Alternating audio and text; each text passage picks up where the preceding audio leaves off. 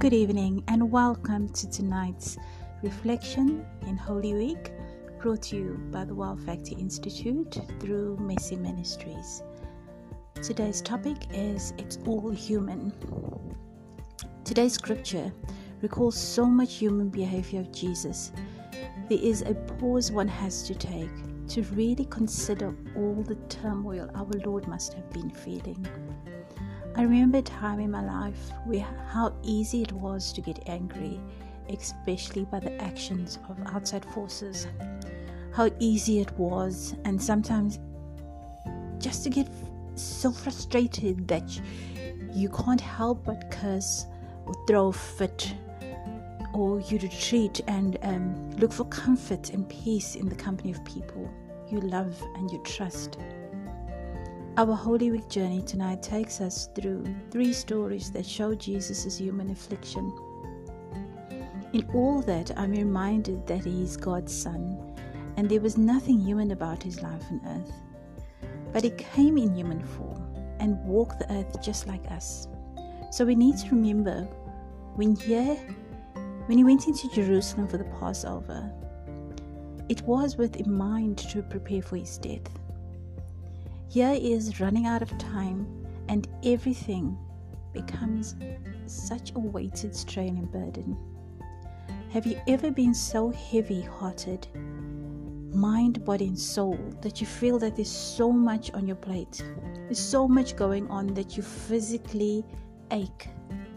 You think there's absolutely nothing further that you can do. That there's nothing further that could go wrong, like you've reached the point that they have no more strength within you to take another disappointment, another heartache. There's one thing I always say to my folks when this life of mine has been too humanly disappointing or hurting. I don't even know how to move forward. And I always say to them, How can God give one person so much to bear? And I say to my folks, Why does God think I'm so capable?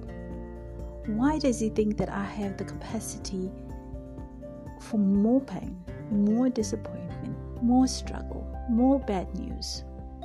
And without missing a beat, no matter what, they always refer me to Psalm 27. The Lord is my stronghold of my life. Of whom shall I be afraid? When evil men advance against me to devour my flesh, when my enemies and my foes attack me, they will stumble and fall. Though an army besiege me, my heart will not fear.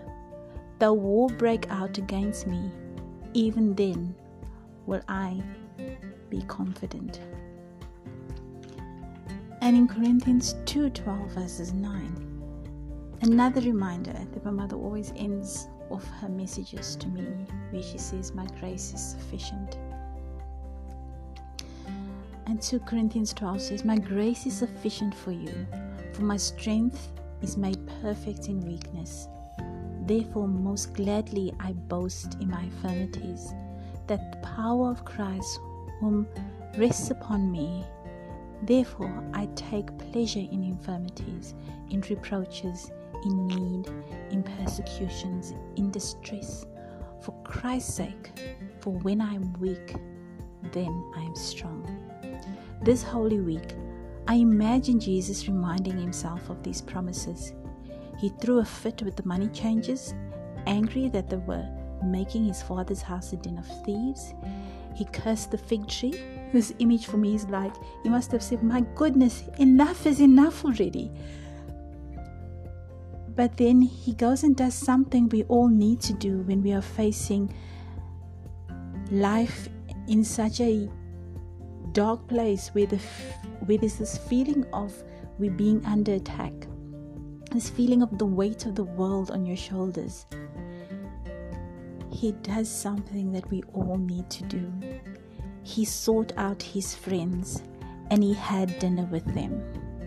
And during this dinner, like a soothing balm, friends and family can be, he is anointed. Mary in John 12, verses 1 to 11, takes an expensive bottle of perfume and pours it out on his feet.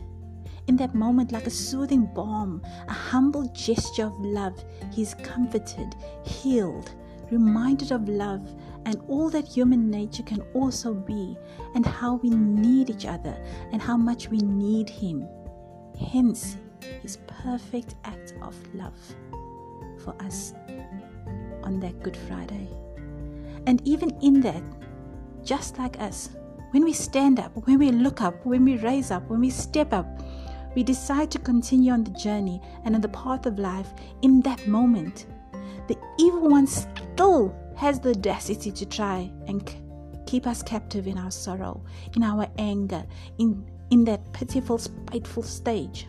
Judas complains, What a waste! objects to the acts of love and comfort.